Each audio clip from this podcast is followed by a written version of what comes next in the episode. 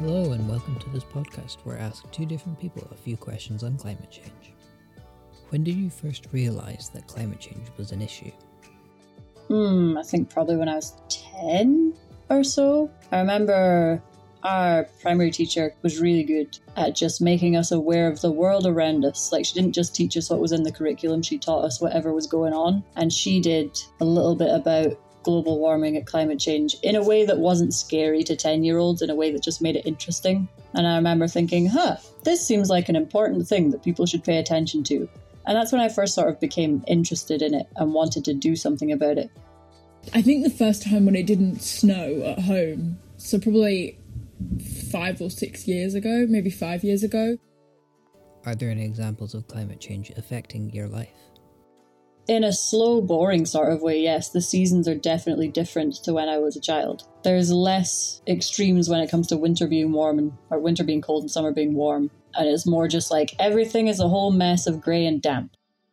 100% especially this this semester. I i did a whole section on it a whole course section on it. Um and it i kind of made a realization that this is a whole thing that can be solved. The example is with methane and red meat. Is that that produces so much. It's like the third contributor of um greenhouse gases and like nothing's kind of being done about that.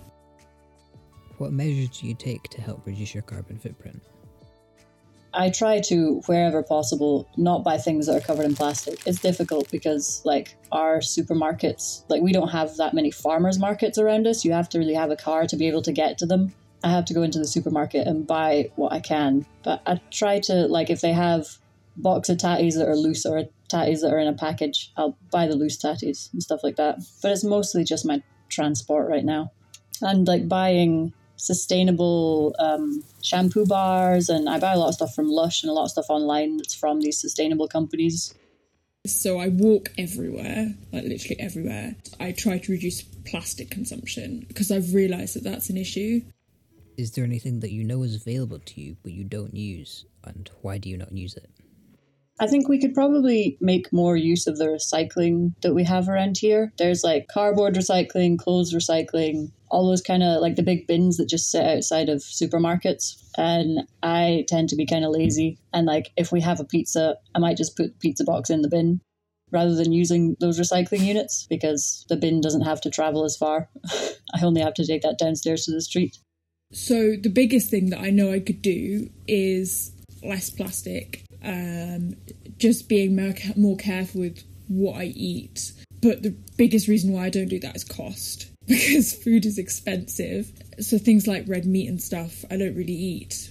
But I know I could eat even less of it. Like the example I think of is peppers. You can buy three for a pound or one for 80p without plastic. What changes would you like to see in terms of big companies actually helping the environment?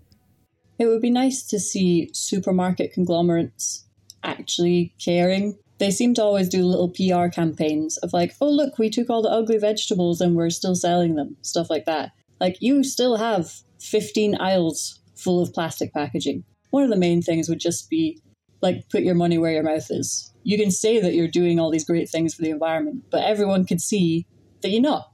And you know that people are going to shop on in these stores regardless of whether or not they do these things. So it'd be nice to see them just take the initiative and actually do something about it. I, from what I've studied, is I can see that they're saying, "Oh yes, we're going to do something about it," and that we can see that it's an issue, but they don't actually do anything, um, or they don't change their ways in significant ways. So, again, going back to food and supermarkets, reducing plastic is again, it's like it's such a small thing, but it's also a monumental thing. So I shop at Lidl, not a promo. And the things that they put plastic in and the amount of plastic they use in food is ridiculous. I don't understand why you have to wrap a cucumber and not a courgette. Thank you for listening to this podcast, and we hope you enjoyed.